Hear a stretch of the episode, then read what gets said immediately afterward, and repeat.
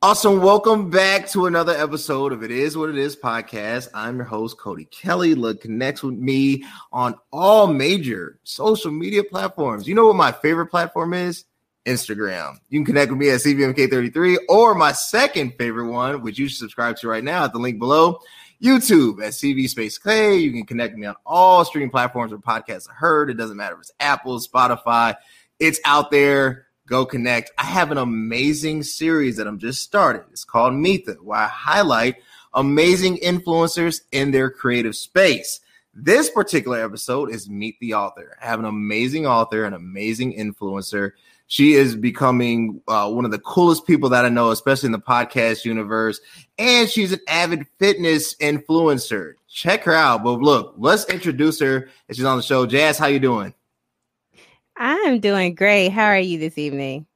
Hey, you know, you know, not too bad for a light skinned brother, you know, just bald out here. So you know, I'm doing all right. You know, I appreciate this. Well, yes, I know you're an author. Um, there is a lot of content out there. So I always want to start mm-hmm. with the simple why, right? Like, mm-hmm. why go down this route? Why write anything, you know, uh, because uh, podcasting and, and I get it like now media and reading is all different with Audible, but why become an author? What what particularly drove you to this? Hmm. I I am an author, writer first. Mm. Um, I'll say that because that's that's all I could ever be. There was never another path for me. Some sometimes you you learn something in life and like that is the core of who you are. Like you just align so perfectly with that passion. So I, w- I was reading a three and and writing my own little books on spiral notebook paper at seven, trying to sell them for 10 cent with my dad, you know? So, mm-hmm. so it was like, that's always what I was always going to be some type of writer. I didn't know in what way that was going to shape out. And so, um, into adulthood, um, you know, I, I went to college and I, took a more corporate route and I'm a, a writer in the tech space, but um, I, I picked back up on like my love of writing in my past time. So in college, I, you know, did a couple of um, creative nonfiction pieces that ended up being published, and I had the opportunity to be a part of a publication, like the back end part of that, and see how that works, and to actually like acquire some pieces and sit down with other writers and that their pieces and so it was it was always a goal for me to work on some kind of books. Um i i, I didn't know when or how i was going to finally sit down and write my first book sure. cover to cover. Uh, it was just such a daunting task because again something i wanted to do since i was as long as i could remember. Um so I, I was i was happy to kind of ease my way into that with low content book publishing. And now as i'm preparing to publish my first fiction book, which is something I never thought I would get around to doing. hey, I like it. Before we get into yeah. the book, that you you started off explaining what is the difference between being a writer and being an author? Because maybe there is a difference, and you know, I um don't I wouldn't call myself a avid author, right? Like wrote my mm. first one back in college, sold a thousand copies.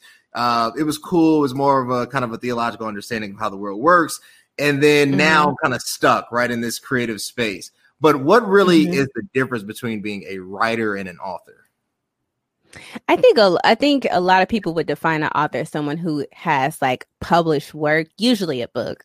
Um, is how people de- define it. Um, I think uh, one one thing that I, I hate sometimes when it comes to like the writing and publishing community because it is such an easily accessible um, art and it's it, there's such a low barrier to entry people try to kind of create this use this elitism to kind of create like oh well i'm an author versus a writer and whatnot i i call myself a writer because i don't just publish um, works, uh, fiction and nonfiction or whatever. Like I, am a technical writer too. Like I write cop, I'm a copywriter too. I'm a UX writer, you know.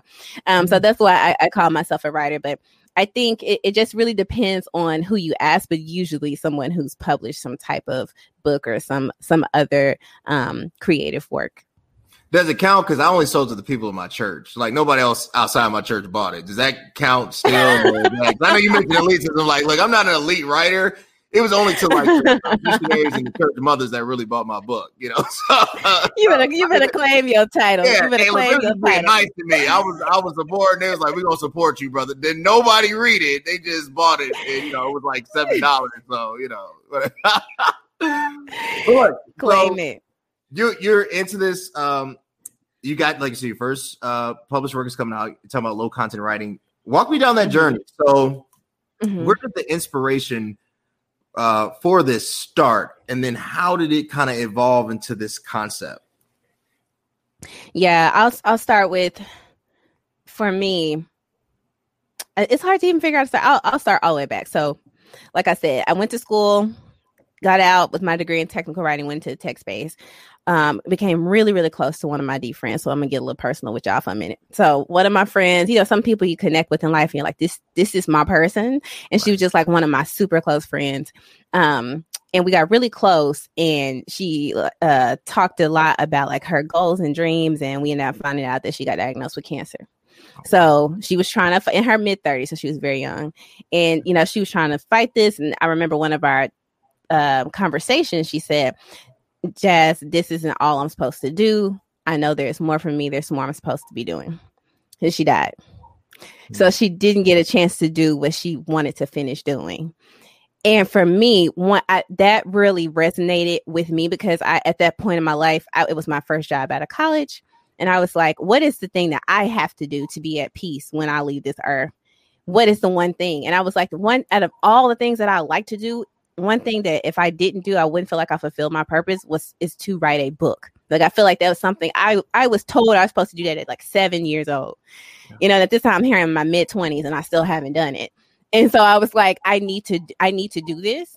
And so that kind of set things in motion to me like okay you need to start writing. So at first i just kind of started you know was I've always been good at like writing short things. So I started there. I was like, let me just write some kind of short things. Let me write about what's going on in my life. Really big on creative nonfiction, you know. So it was a and my writing has always been very personal to me. So it was I, at that time I was going through a divorce. So I started writing about that because that was something I needed to write about anyway. Because again, it's a part of who I am. That's how I process things. So I was like, let me write about that and let me put that into turn that into a book. Um, and so after I kind of finished the divorce and, and, and was done with that, I didn't want to really return to that project because that project was so deeply rooted in emotion. It mm-hmm. took me to a very heavy place to sit there and work on that project. So I was like, you know, I'm gonna have to, I'm gonna step back from that. And so one as my I have three daughters, and as my daughters started to get older, I really I'm really big on representation for them. And I want them to always feel represented in the house, everywhere, you know, just as much as possible. Because outside of the house, they may not see that. So, you know, I get on Amazon like most parents, and I'm looking for um, books and content that's centered around Black children. And, you know, I noticed there was a gap in this space for low content books. So when I say low content, it's stuff like journals, literally think about low content journals, um, coloring books with words and stuff, and um, um, sketchbooks, all those little, the little simple things that we don't think about that still impact our children because if I want to go give my child a sketchbook and the little girl on the cover doesn't look like her and none of the little girls on the covers look like her, you know, does she feel like she could one day be on the cover of a sketchbook? Can she draw a sketchbook with someone who looks like her? You know, and so it started to bother me that that representation wasn't there for my daughters. And I was like, okay, instead of complaining about it, who who would create that? Well, I'm a writer. I'm an actual writer. So ideally I should be able to create something for my kids. So my very first low content project, I said, I just want to create a very simple sketchbook with prompts for my kids, and I want a little black girl on the cover. That's it. It didn't have to be anything spectacular. So I started to um, research that in that process and you know play around with a little bit of design software um, and i put together my first little book and i just i spent so much time working on it for it to be so low content but each prompt just had something that was important that I felt like little black girls needed to feel represented. So, you know, um, sketch your favorite hair scarf, things that are specific to our culture, you know, um, draw your hair in cornrows and what that looks like, you know, pretend you are a tree rooted in the earth. What does that feel like? You know, just those types of prompts that I felt um, I wanted my daughters to see, and I, I feel like other people's daughters would connect with. So I just put it out there you know, for a few dollars on Amazon, I was like, I just, it just let it exist. And if there's a market for it, there's a market. But more important for me, it was for my daughters first. And that's just something that I felt that was important. And so it started to sell. Um, and it, and it did pretty well. And, you know, it's one of my highest selling books now and it has you know books um it has a few stars on amazon everything and high ratings and it's a very simple book it's nothing spectacular it's just that that small part of representation that we didn't have you know? And so i started to just really take advantage of that niche and you know create a boys version of that book um you know and create more journals for self-care and stuff that were centered around black women. And so and i started to split it over different brands on amazon you know? And i have some that aren't ne- necessarily specifically for black women but you know it still could be um you know my first novel or something like that um that are on some of my more general brands and, and whatnot but I, I just started to put those out there and from there i was like okay i feel like i can tackle like a full content book now but that's how i got into the low content space That's amazing. First of all, you almost made me cry. I'm sorry to hear about uh, the passing of your friend and the divorce. Uh, I had lost uh, my father due to cancer, so anytime I hear that, you know, I Mm. almost broke down and ruined this whole thing. So, oh, i'm um, sorry you know, to hear it's a, it's a hard loss yeah yeah, I, I, I'm Mm. sorry for that. Uh, but you're you're talking about that evolution, and that's amazing. And now you have Amazon reviews. It's great, and it's gained this attraction.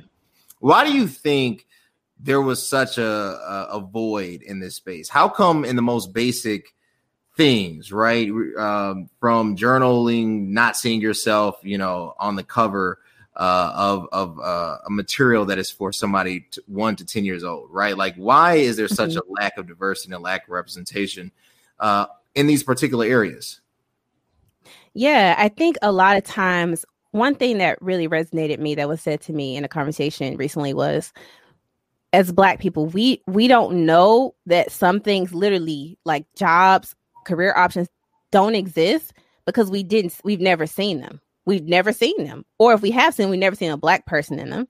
So some things we just don't even know exist. And I feel like we we know that authors exist. We, we know that you can write a full content book. How often do you really think about like when I go into Dollar General and pick up a couple of journals, someone had to create the cover for that mm-hmm. journal, you know, and, and if if we're not realizing and, and thinking about this as an occupation and no one's telling us, we may not we may not think about it. Now low content publishing has been growing. There are definitely a lot of um other black authors out there i know who who create this content. But so e- it's so easily seen as just a space for like just to get quick money. People just Right. throw something up there and it's not necessarily targeted to a specific group. They're like oh i'm gonna draw a really cute picture on procreate and throw it up there with a bunch of colors but for me as it was very intentional for me to like no this has to have a black woman black Right. child some kind of way um, on this particular cover because I I think it's it's those small things that we don't think about where we need to be represented.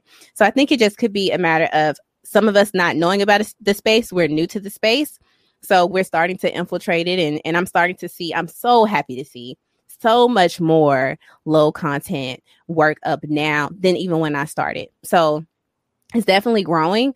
Um, and I've seen just like off of the sketchbook that I had, someone has gone and created like a full content book with pictures and stuff. It's not a direct bite off mine, but still, regardless, I'm glad that they were inspired and created a full content book for a child to read, you know, off off of that. So it, the more that we see each other in the space, and now that we know that exists, that's definitely a space we'll, we will be permeating. And I just think it's just a matter of us us not knowing, and then the people who were dominating that space just didn't necessarily have us at the front of their mind when they were creating what they wanted to create. No, it makes sense. It makes sense. So a lot of times, um, you know, when passion is fueled, uh, product gets created. Uh, but I always say there's a tipping point uh, between you know the energy behind something and then the commitment to that thing, and then that thing taking over everything. Right? Where are you in that process? Let's say your works, uh, you know, become you know number one bestseller, right? To the point they're requesting Mhm. you know more of this content, more low content uh, uh, publishing, and, and more just creation and more product. When does it Mhm. shift to not only is this something I do, this is what I do? Like when does that shift happen? Mhm. I know for me, my long term goal is to have a publishing company. So that's a legacy. I always, I think in terms of legacy of what I want to leave for my children. Um, so that's one thing that I want to be able to leave to them. So I know for me, at this point, I'm still early in the game. I'm, I still have a lot of energy behind it. I'm passionate about it. Um, and, and I think what I love the most about it is that once I create it, once, you know, I use Amazon's uh, print on demand service. So I don't have to manage the orders and the inventory or anything like that. I literally just upload the files and set pricing and I'm done. So that's passive income that's constantly coming in for me um, and for my children because they get a percentage of that too. So mm-hmm. you know, like that's that's something that I don't have to worry about. So I definitely can see myself continuing to grow it because I want this hole in the market to be filled. Um, and, and, even when it's filled, we'll find another way to create and iterate. And, and I think there's so much going on with technology and what you can do with your work as a writer and author and you know stuff that's happening with blockchain technology and crypto media and what that means for creation in the digital space. I think there there will always be ways for us to evolve. That's true. And if you decide to go public anytime soon, I just want to be the early investor. So when it does explode, I can retire and be like, yeah, I invested in that. I knew our interview. so, uh, um, when you're you're in this process um, and you're putting out your work, um, one of the things that I struggled with, um, and granted, I wrote a book for that particular niche. You know, I wrote a book for believers but I was so mm-hmm. afraid of what people thought. I was so afraid afraid of opinions and getting negatively mm-hmm. like I held I admit I held back. There was things I deleted. Mm-hmm. Um there was chapters that I didn't go into full depth with. Um mm-hmm. now that I'm kind of in this process of trying to write something, now I feel like I'm I'm too far out there, right? Like what is that mm-hmm. balance? You know, like or I should say better mm-hmm. phrase what is that struggle even when you're doing low content work i mean is there apprehension is like what if the people don't like this or should you just ignore and just go with what is true and authentic to you I, I would I think it's a, for me it's like two ways. So on the low content piece, it's so low stakes to create. Like I, I can literally sit down and, and with an hour have an idea upload it and get it on the market. So it's so low stakes because Amazon is such a saturated market. It's like if people pick it up with the keywords or whatever and they like it, they do. If they don't, I'm turning out another book because it's the it's so little work for me to do. I don't invest as much energy into it as far as people will like it or not. I just more so create like this is something that I don't see that's been addressed on the market. This is what I'm going to create. Now, when it comes to my full content work, like my creative nonfiction and my fiction. Um, I'll, I'll, talk more specifically about my fiction book because that's what I'm most deeply invested in now. I'm probably about um, two fifths of the way through the book, and now that has been that has been challenging because um, for that particular book, it, it is a sci-fi book and it's an Afrofuturist book. And so, and it takes place at a, in a setting and time in which um, race is no longer a thing, and um, gender discrimination is no longer a thing because it's so set far in the future. So kind of I- idealistic in some sense, but the reality hits you pretty hard in the book. But um, it's definitely a lot of scenes that I write. Um, and I'm and I'm concerned. I'm like, am I accurately representing these characters? If I'm writing characters who are, um, you know, uh, a, of a specific lifestyle or culture that I'm not familiar with, you know, because as much as I want to accurately reflect these characters, I'm I still have my own bias. I, I can only write from my lived experience. Right. So, you know, that's always a struggle for me because I want to make sure I'm accurately representing um people and, and I don't want to uh, be offensive. So I have a, a writing partner I meet with every week, one of my really close friends from college, and she's already written an entire series and we're really close. And she helps me a lot with like just running ideas by her.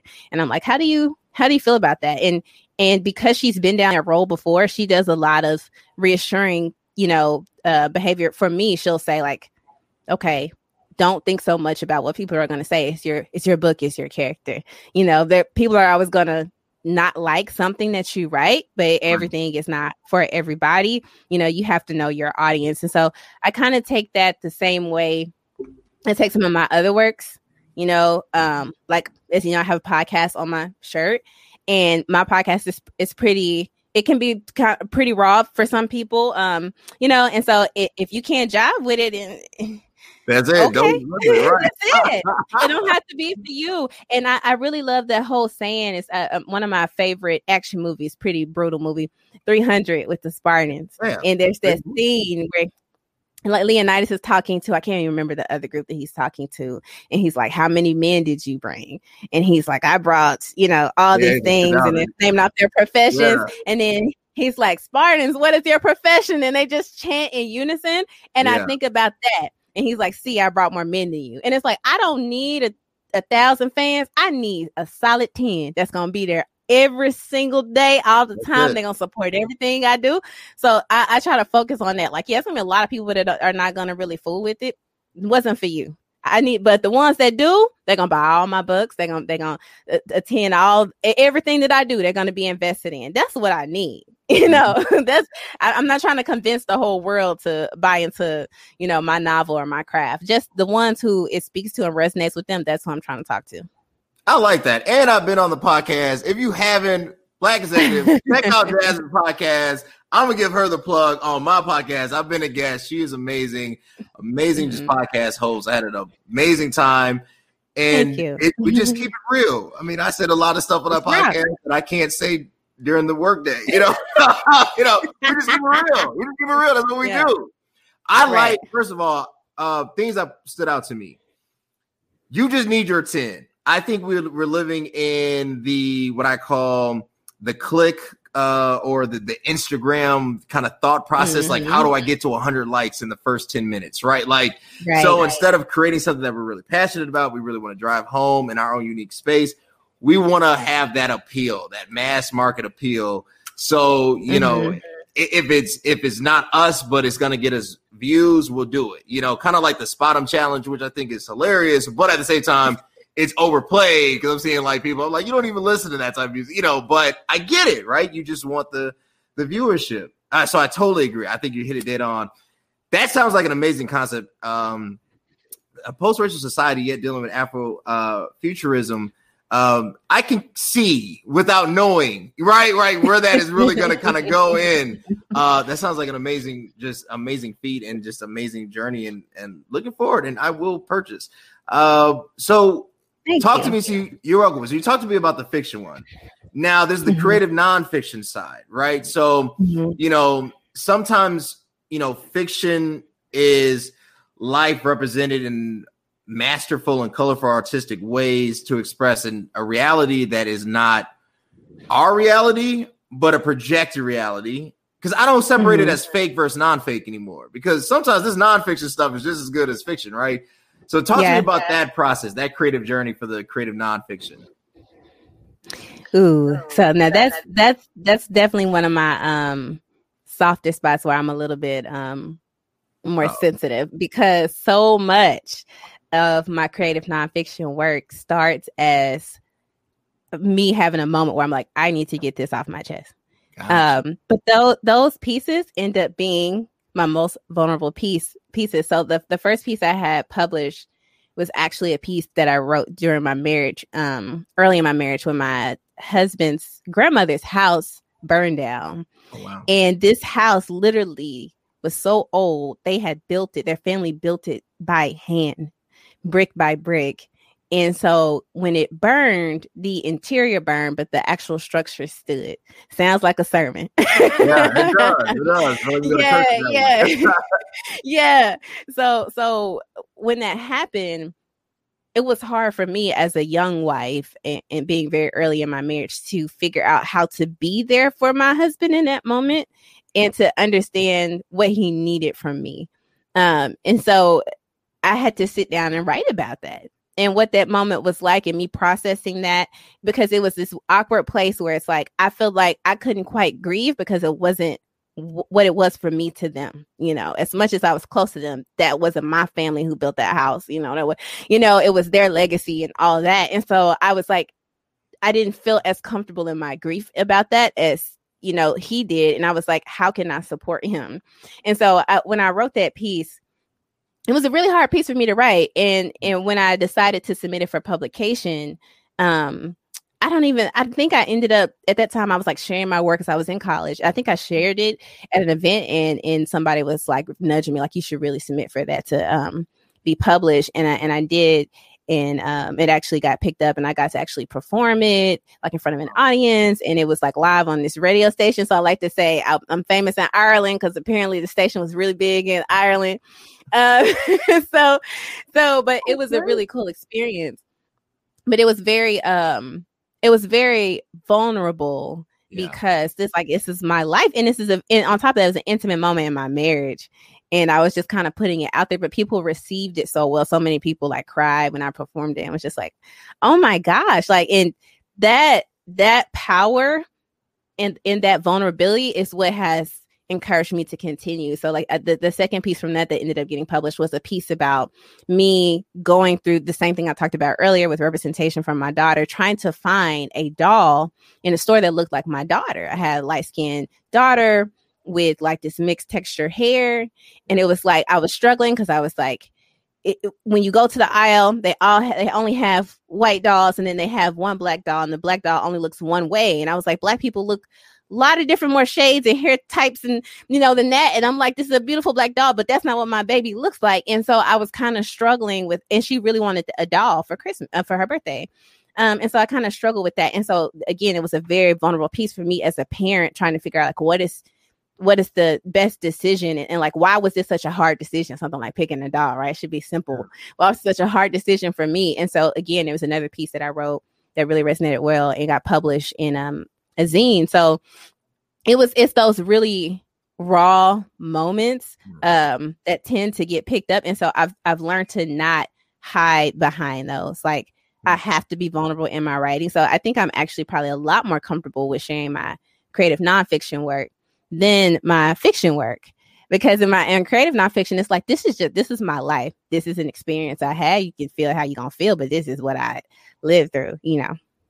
Now that makes sense. I didn't look growing up. There was nothing that looked like me on as far as toys, as far as mm-hmm. stuff on TV. You know, I, I, tell people all the time. Look, until uh, 2005 when I first heard of President Obama, I was clueless. I was like, I need somebody on this thing that kind of reflects me in some aspect, and and it is. You need mm-hmm. to see that representation.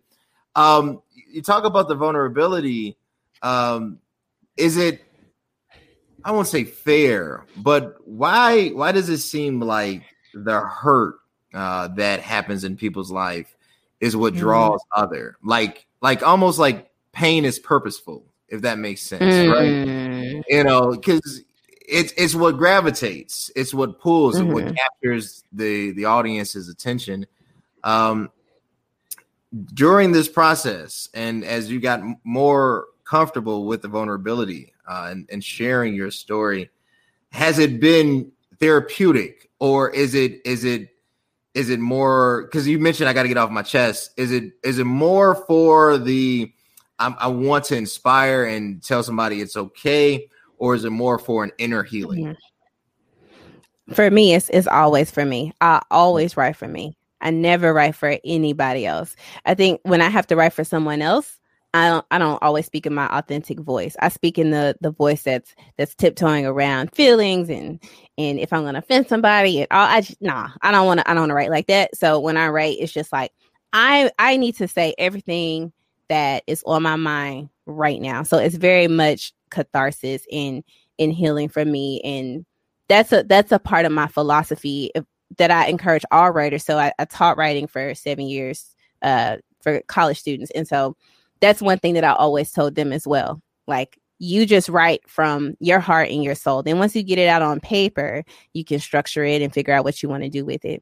Um, but you, but you just need to get it out. So when I write, it's just like get this off my chest. And if I feel like it's cohesive and it can go somewhere and I want to share, if I feel like someone can be um, uplifted or inspired or just feel seen, I feel like sometimes, like like your question about the pain, I feel like sometimes people resonate with pain because they just want to know that someone can adequately capture something they may have experienced or something that that that they felt. You know, I know mm-hmm. like I think about the same way with music, right? When people when um, you go through a breakup and you listen to a bunch of love songs you don't really want to fester on the on the hurt you know but you want to know someone in the world has experienced this type of pain and was able to channel and express it in this creative medium which is this love song it's like i don't right. want to sit and wallow in my misery but i i need someone to feel what i'm going through right now and this woman screaming on this track right now is going through what I'm going through right now. so we can scream and cry together in the mirror, you know, so in the shower in the rain crying like a 90s Jodeci video. I, I, get it. I, but, you know. Oh man. I, but man, yeah. I'm trying not to share that story, man. Look, totally unrelated. Totally unrelated. This is random. This is a random moment. Way, way long time ago. Uh, I understand. Before I met my wife, I kind of had one of those, you know, moments, and like I don't know why, like '90s R&B and even old school. Like I was listening to Al Green and you know, Tears on a Pillow type stuff. Like, because I wanted, I wanted to express it, but I couldn't express it. And I'm like, these songs mm-hmm. make sense, right? Yeah. Uh, thank God, thank God for Jesus. I was told, thank God for my wife, and thank God for that deliverance, because they no more, no more, no more. yeah, that's that's real. That is that is real, and I, I, I feel like you just you want to know that someone in the world has experienced what you experience, yeah. and you're not alone. And it's and it's normal, right? It's normal when you find out because sometimes I feel like, especially when you're going through grief or you're trying to process something, you you feel so alone in the moment, and you're like, is there anyone else who has experienced this? Is there anyone else who's gone through this? Am I am I overreacting? Am I underreacting? Underreacting? Am I abnormal in some way? And then when you you see that expressed in in writing or in music or whatever, you're like, this is a normal human experience, and whoever this person who created this is still functioning in life and I can get past this too. So I think that's that's kind of why people resonate with it. I mean, we have plenty of joyous and and happy moments, and I write about those too. Um, mm-hmm. But the pain, it's like you know when when you're when you're, I feel like almost when you're happy and you're just in so much joy, you're so busy experiencing that moment. You don't you don't really. I, I know for me, I don't always have time to capture that on paper. I'm just experiencing it and being happy. But when you're in pain, you can't think about anything else. but the pain. But the pain is like, what else can I do with this? I need to dump it on this paper. you're right. You're right. Happiness creates complacency. That's what the reality. And then mm. unfortunately, pain creates purpose. Um, mm. So okay, I want to go here and I want to thank you for your time again. You've been amazing. Mm-hmm. Um, mm-hmm. You know, thank as you. this thing progresses, let's say somebody reaches out to you. Let's say mm-hmm. uh, Tyler Perry. Uh, maybe not Tyler Perry, maybe like Ryan Coogler, right? I like I love Tyler Perry. I just think creatively, I think you know everything can't have the same format. So let's say Ryan Coogler, right? I like uh, Ryan better. yeah, I, I no feel like that's falling to Ryan's, right? Um, mm-hmm. kind of his kind of his niche, right? So reaches out to say like, hey, look, I, I read the writing. Uh, uh, this Afrofuturism is is really hidden. You know, I think we can create uh, a cinematic feature um, I want to use this as a screenplay and create, you know, and take creative license, obviously, to flesh out, you know, details and, and lines and whatnot. Would you be mm-hmm. willing to allow your book to become a feature film? I love that question because when I actually sat down to write the first scene for it, and uh, let me let me let me let me backtrack to that story. So again, how I was saying, like I didn't even want to I wasn't even like writing fiction. I had no intentions on writing fiction. I was actually working on a hundred percent nonfiction piece about my craft as a technical writer and some mm-hmm. DNI work that I was doing, like a very complete 180, like very technical research based academic type writing that I was planning to work on. And I had this th- this dream, and this dream was so vivid, it felt like a movie to me. And so mm-hmm. I was like, I woke up and was like, I'm gonna write this down. I need to write this down right now. Wrote it down, didn't return to it for maybe seven, eight months. Get on the call, like I said, with my friend to for us to do our little weekly write up and write meetup. And you know, she's talking about these fiction stories she's working on, and and she was like, "Have you thought about returning to fiction?" I was like, "No, nah, but I did recently write about this dream, but that's not what I want to talk about." And I kind of brush it off. She's like, "No, let tell me about it. Let me see it." I let her see that. She was like, "If you don't write this book," and it's the power of having friends that see stuff in you you don't see. That's it. Another sermon. but but she said if you don't write this book like you need you need to write this book and tell this story um and then i started working on it from there so when i initially wrote it down i wrote it as a screenplay like i it, wow. it, i wrote it seeing it as being a movie because it was so vivid to me um and, and i wanted this scene to play out so i would 100% absolutely uh be on board with it. I will say this that mm-hmm. I'm on I'm on Clubhouse, so I've had the opportunity to be in several rooms with Zane. Who, if oh. you're not familiar with, she's yeah, yeah, yeah. writer, erotica, you know. Yeah, yeah. Um, but she, uh, yeah, not like, yeah, yeah. Well, you know, I'm familiar. you gotta, you're gonna watch this like, yeah, Reverend, what you mean? I'm like, you know what? Like, yeah, I'm familiar. I know, I know what she does. You know? yeah, yeah, yeah, yeah, yeah, yeah. So and horrible. I was reading her books. It, it, most yeah. people, I, most women I know, we were reading her books as teens, which is terrible. Yeah. But yeah, that's how we was learning stuff. But but yeah, so she is in a she's pretty active on Clubhouse and and I'm in a couple of her rooms, and they're usually pretty small and intimate. So I've had a chance to ask her some questions, and you know, um, if she had a room about like having your book turned to a screenplay. And I, I put it out there and I was like, so I'm working on a sci-fi novel and you know, what's the chances of it getting picked up? Or like, how do I kind of write with these scenes in mind? She was like, baby, just write your book, baby. Them budgets be too high for sci-fi. Just write your book. she had to have like a nice girl boss. She was like, write your book, baby. Just write your book. And if it get picked up, you know.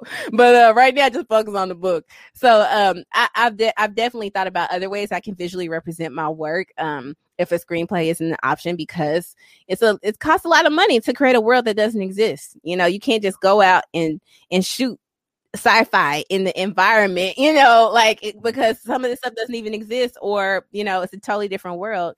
Um, but yeah, I would 100% be on board with that. Awesome. I like it. Go out and mm-hmm. write your book. That is that is whatever it is, just go out and write it. Um, mm-hmm. Hey, I, I want to join and I sometimes I think about joining Clubhouse, and then I'd be like, do I really want to engage with? Even though I engage with, you know, people I don't know that, but it's like I don't know, like to do that. I'm I'm I'm hesitant. I really want to get on Clubhouse, but I sometimes I'm lazy. I'm gonna be I'm gonna be honest with you. You know what hinders Cody? Because sometimes like I, I just be sitting there like I just want to watch LeBron James play, and then the Lakers game come on, and then I lose all creativity and that's what happens. Where can they buy the book, Jazz? Where where can it? So when this comes out, your stuff will be on the screen. Where can they buy the book? Yes, yes, yes. So when it is out, um, which I'm hoping will be published this year because like i said i'm almost i'm getting there i'm almost saying um i have my own site jazz will write and that's where um I have like just currently like my portfolio and things like that, but I plan on reshaping that site to include my published works as well. So you'll be able to find it on jazzwillwrite.com, J A S W I L L W R I T E.com. I got it, jazzwillwrite.com. Um, mm-hmm. Guys, go out there, guys and gals, go out there, get the book, support Jazz, amazing author, but don't just support her with the books support her on the podcast. Where can the people connect with you? Where can they follow you? yes. So I'm at Black Executive. It's Black Executive, but no E in the middle. So B L A C K X E C T I V. Went the wrong way, but y'all get what I'm saying. Um, so follow me at Black Executive. Uh, you can find it on blackexecutive.com. You can find me on Apple Podcast, Spotify, wherever you stream. And we're on YouTube now. So we're doing video interviews, which you will catch Cody's when it drops too. Follow her on YouTube. Instagram at Black Executive, follow the podcast, buy the books. And you know, mm-hmm. of course, if you're following her, you got to support me by YouTube, Stevie Space K, and you want to support black owned businesses, everything is up there. All you need to do is support. I appreciate my guests again, Jazz. You are amazing. You are amazing gift to humanity. These uh Thank these you. Content, these books, they, they're much needed. We need representation in every single sphere of life uh, because there are little children who do not see themselves and grew mm-hmm. up with identity issues like myself because I did not see myself. Um, and I didn't mm-hmm. know if mm-hmm. I needed to be uh, dark skin like Michael Jordan or blonde hair, blue eyes, you know, because that's all I saw was around me. The only black person that was visible was MJ, and everything else was, you know, white. So yeah. I appreciate you so much time. Support jazz. And as always, thank you for tuning in for another episode of It Is What It Is podcast. Thank you.